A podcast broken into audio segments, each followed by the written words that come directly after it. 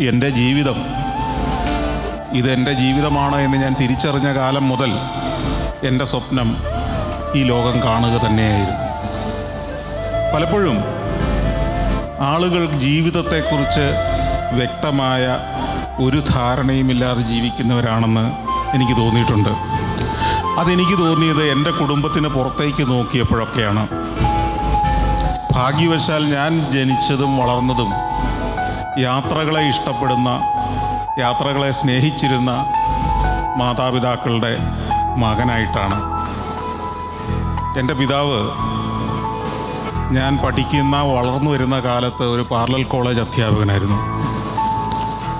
ഒരു parallel college എന്നാൽ നിങ്ങൾക്കറിയാം ഇപ്പോൾ അത്തരം പ്രസ്ഥാനങ്ങൾ അധികം കാണാറില്ല.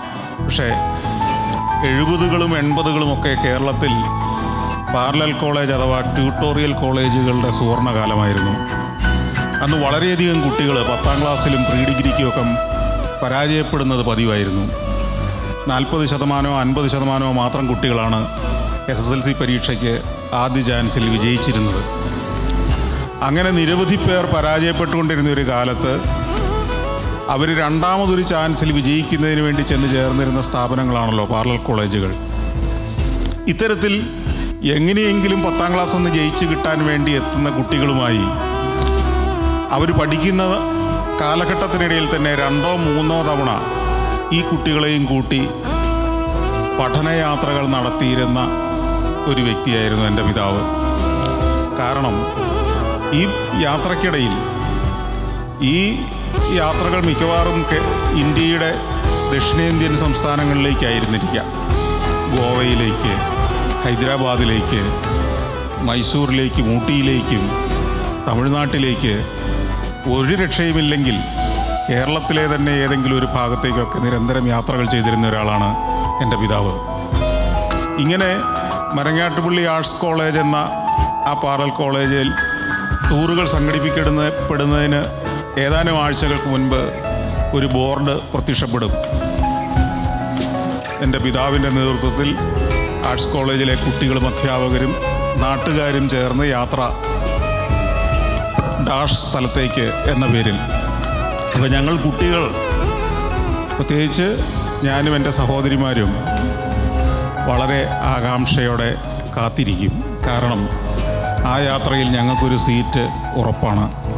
കാരണം ഈ കുട്ടികളെ വീട്ടിലിട്ടിട്ട് പോകാൻ കഴിയാത്തത് കൊണ്ടും പാർലക്കോളേജിൽ തന്നെ പഠിക്കുന്ന പെൺകുട്ടികളോടൊപ്പം എന്റെ അമ്മയ്ക്കും സഞ്ചരിക്കേണ്ടതുള്ളത് കൊണ്ടും ഞങ്ങൾക്ക് മാങ്കാലത്തെ ബസ്സിന്റെ മുന്നിലെ ഡ്രൈവറുടെ സീറ്റിനോട് ചേർന്ന ഒരു ബാറ്ററി പെട്ടിയുടെ മുകളിൽ സീറ്റുണ്ടാവുമായിരുന്നു. അങ്ങനെ യാത്രകൾ പാപമല്ല എന്നും യാത്രകൾ നമ്മുടെ ജീവിത വീക്ഷണം തന്നെ മാറ്റിമറിക്കുമെന്നും ഒക്കെ പഠിപ്പിച്ചത് എന്റെ കുടുംബത്തിലെ എന്റെ മാതാപിതാക്കൾ തന്നെയാണ്. ആ യാത്രയുടെ അനുഭവങ്ങൾ യാത്രാ വിവരണങ്ങളായി എഴുതി പിതാവിന് കൊടുത്തെങ്കിൽ മാത്രമേ അദ്ദേഹം അടുത്ത യാത്രയ്ക്ക് ഞങ്ങളെ ഉൾപ്പെടുത്തുമായിരുന്നുള്ളൂ. എഴുതി കൊടുത്തില്ലെങ്കിലും ഉൾപ്പെടുത്തുമായിരുന്നു എന്ന് ഞങ്ങൾക്കറിയാം. പക്ഷേ എങ്കിലും ഈ എഴുതി കൊടുക്കുന്നതിന് വേണ്ടി ഞങ്ങൾ യാത്രയുടെ ആദ്യ നിമിഷം മുതൽ ഞങ്ങളുടെ കൊച്ചു ഡയറിയിൽ യാത്രയുടെ വിശേഷങ്ങൾ എഴുതി വച്ചിരുന്നു. യാത്രകൾ ആഹ്ലാദിക്കാൻ മാത്രമുള്ളതല്ലെന്നും കാണാൻ മാത്രമുള്ളതല്ലെന്നും എഴുതി വയ്ക്കാനും ഓർത്തു വയ്ക്കാനും അത് മറ്റുള്ളവർക്ക് കൂടി പകർന്നു കൊടുക്കാനുമുള്ളതാണെന്ന ഒരു പാഠം എന്നെ പഠിപ്പിച്ചതും എന്റെ കുടുംബത്തിൽ നിന്ന് എന്റെ മാതാപിതാക്കൾ തന്നെയാണ്. പിന്നീട് ഒരു പത്താം ക്ലാസ്സൊക്കെ ആയപ്പോഴേക്കും ജീവിതം എങ്ങോട്ട് തിരിയണം എന്ന ചിന്ത ഉണ്ടായി തുടങ്ങി.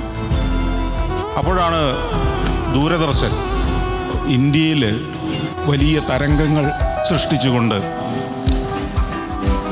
മഹാഭാരതവും രാമായണവുമൊക്കെ ഉൾപ്പെടുന്ന എപ്പിക്കുകൾ സംപ്രേഷണം തുടങ്ങിയത്.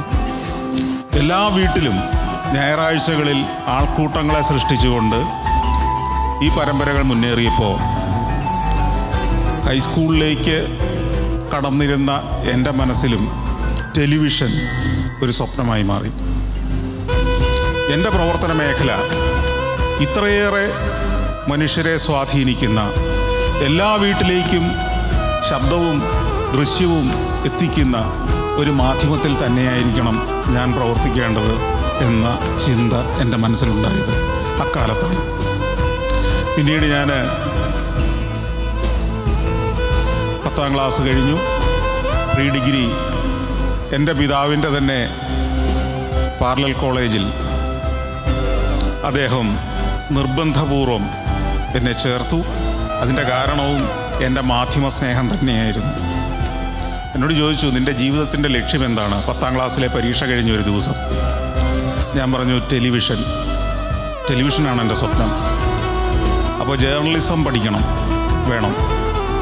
മാധ്യമപ്രവർത്തനം പഠിക്കണം. വേണം. ശരി. അപ്പോൾ തേർഡ് ഗ്രൂപ്പ് ആയിരിക്കും നിന്റെ ലക്ഷ്യം. അതെ.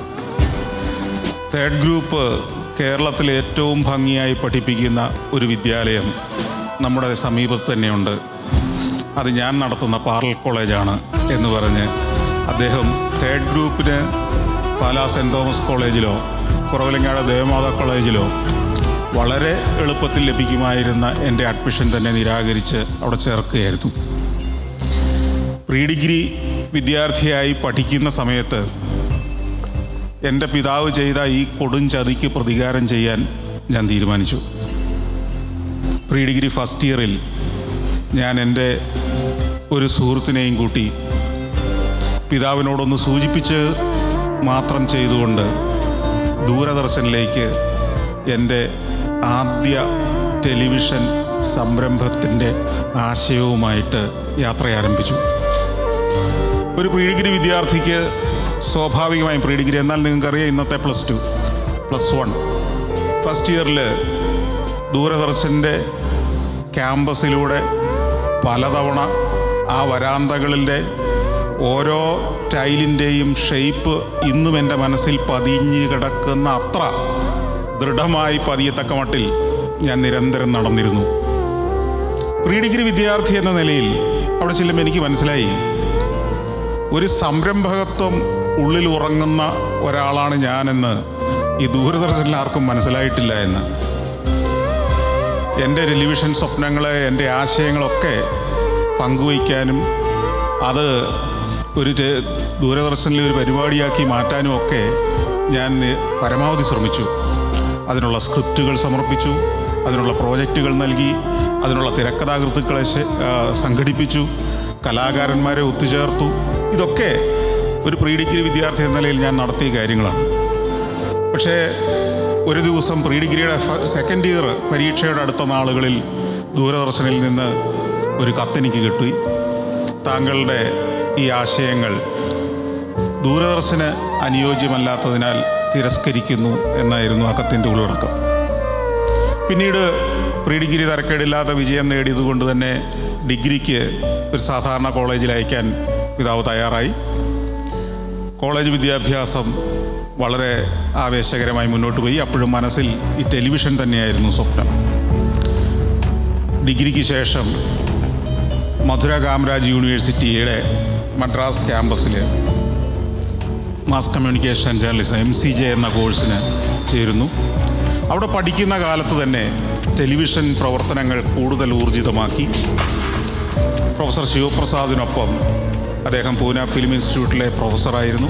അതിനുശേഷം നിരവധി മലയാള സിനിമകൾ സംരേ സംവിധായകനായി. അക്കാലത്താണ് അദ്ദേഹം പരിണാമം എന്ന ഒരു സീരിയൽ ഏഷ്യാനെറ്റിന്റെ ആരംഭകാലത്ത് നിങ്ങൾക്കറിയാം പരിണാമം എന്ന ആ കൃതിയെക്കുറിച്ച് എം പി നാരായണപിള്ളയുടെ കൃതി. അദ്ദേഹത്തോടൊപ്പം ഒരു സഹസംവിധായകനെ അസിസ്റ്റന്റ് ഡയറക്ടറായി പല സംരംഭങ്ങളിലും പ്രവർത്തിച്ചു. പിന്നീട് ആണ് ഞാൻ ടെലിവിഷൻ ഫിക്ഷൻ മേഖലയിലെ ടെലിഫിലിമുകളും ഡോക്യുമെന്ററികളും നിർമ്മിക്കുന്ന ഒരു പ്രവർത്തനത്തിലേക്ക് കടക്കുന്നത്. അപ്പോൾ എനിക്കൊരു കാര്യം മനസ്സിലായി. കേരളത്തിലെ ദൂരദർശനും ഏഷ്യാനെറ്റ് ജസ്റ്റ് ആരംഭിച്ചും ഇരിക്കുന്ന മാത്രമുള്ള ഒരു കാലഘട്ടത്തിൽ ഞാൻ ആ കാലത്ത് തിരുവനന്തപുരം പട്ടണത്തിൽ ചെന്നിറങ്ങുമ്പോൾ കണ്ടുമുട്ടിയവരിൽ ഭൂരിഭാഗവും ടെലിഫിലിമുകളോ സീരിയലുകളോ നിർമ്മിക്കാൻ ഇറങ്ങിയവരായിരുന്നു. എല്ലാവരും ടെലിഫിലിമിനും ഡോക്യുമെന്ററികൾക്കും സീരിയലുകൾക്കും വേണ്ടി തിരുവനന്തപുരത്ത് എത്തുന്നവരാണ് എന്ന് എനിക്ക് തോന്നി. ദൂരദർശന്റെ വരാന്തയിലേക്ക് ചെന്നാൽ അവിടെ ജനപ്രവാഹമാണ്. ആരംഭിച്ചു കഴിഞ്ഞിട്ട് അധിക നാളുകൾ ആയിട്ടില്ലാത്ത ഏഷ്യാനെറ്റിന്റെ തിണ്ണയിലും ഇത്തരം സ്വപ്നവുമായി. ഇന്ന് നിങ്ങളിവിടെ നിങ്ങളുടെ സ്വപ്നങ്ങൾ യാഥാർത്ഥ്യമാക്കുന്നതിനുള്ള ആശയങ്ങളുമായി ഇരിക്കുന്നത് പോലെ തന്നെ അക്കാലത്തെ തൊണ്ണൂറുകളുടെ ആദ്യ വർഷങ്ങളിലെ എല്ലാ ചെറുപ്പക്കാരുടെയും സ്വപ്നം എനിക്ക് തോന്നിയിട്ടുണ്ട്. അന്ന് ദൂരദർശനിലോ ഏഷ്യാനെറ്റിലോ ഒരു ടെലിഫിലിം അല്ലെങ്കിൽ ഒരു സീരിയൽ നിർമ്മിക്കുക അല്ലെ സംവിധാനം ചെയ്യുക അല്ലെങ്കിൽ അതിൽ അഭിനയിക്കുക എന്നതായിരുന്നുവെന്ന്. കാരണം അത്ര സ്വാധീന ശക്തിയായി ടെലിവിഷൻ വീടുകളിലേക്ക് കടന്നു വന്ന ഒരു കാലമായിരുന്നു. അല്പം പ്രതിഭയുള്ള അല്പം ക്രിയേറ്റിവിറ്റി ഉള്ളിലുള്ള ഏതൊരു ചെറുപ്പക്കാരനും ചെറുപ്പക്കാരിയും അതിന്റെ ഭാഗമാകുക എന്നത് മാത്രമായിരുന്നു അക്കാലത്തെ സ്വപ്നം. എനിക്കൊരു കാര്യം മനസ്സിലായി. ഈ സ്വപ്നത്തിനൊപ്പം ഈ കൂട്ടയോട്ടത്തിനൊപ്പം ഈ മാരത്തോൺ ഓട്ടത്തിനൊപ്പം ഓടി സന്തോഷ് ജോർജ് കുളങ്ങര എങ്ങും എത്താൻ പോകുന്നില്ല എന്ന് ഏതാനും വർഷം കൊണ്ട് എനിക്ക് മനസ്സിലായി. പിന്നെ എന്താണ് എന്റെ മേഖല? കുറച്ചു കാലം ഒന്ന് പോസ് ചെയ്തു. പിന്നീട് എന്റെ ബാല്യകാലത്തിലെ ഏറ്റവും ആഹ്ലാദകരമായ ആ യാത്രകൾ പെട്ടെന്ന് മനസ്സിലേക്ക് വന്നു. എസ് കെ പുസ്തകങ്ങൾ വീണ്ടും ഒരിക്കൽ കൂടി ബാല്യകാലത്ത് വായിച്ചതെല്ലാം ഒരിക്കൽ കൂടി ഈ ഇടവേളയിൽ വായിക്കുന്ന സമയത്ത് പെട്ടെന്നൊരാശയം മനസ്സിലേക്ക് കത്തി. പൊറ്റക്കാട് അക്ഷരങ്ങൾ കൊണ്ട് പകർന്നു തന്ന ഈ അനുഭവം ദൃശ്യങ്ങൾ കൊണ്ട് നമുക്ക് പകർന്നു കൊടുക്കാൻ കഴിയില്ലേ? പക്ഷെ അന്നത്തെ പ്രശ്നം ടെലിവിഷനിൽ വേണ്ടി ഒരു ഡോക്യുമെന്ററി ചെയ്യാൻ പോലും ഇറങ്ങി പുറപ്പെടുന്നവർക്ക് ഒരു മിനിമം ക്രൂ അത്യാവശ്യമായിരുന്നു. കാരണം അന്നത്തെ എക്യുപ്മെന്റ്സ് എല്ലാം വളരെ ഹെവിയാണ് ഇന്ന് നമുക്ക് മൊബൈൽ ഫോണിൽ പോലും വീഡിയോ പകർത്താൻ കഴിയുമെങ്കിൽ തൊണ്ണൂറുകളുടെ ആദ്യ വർഷങ്ങളിൽ നിങ്ങൾക്ക് സങ്കല്പിക്കാൻ കഴിയാത്ത തരത്തിലായിരുന്നു ടെലിവിഷൻ പ്രൊഡക്ഷൻസ് നടന്നിരുന്നത്.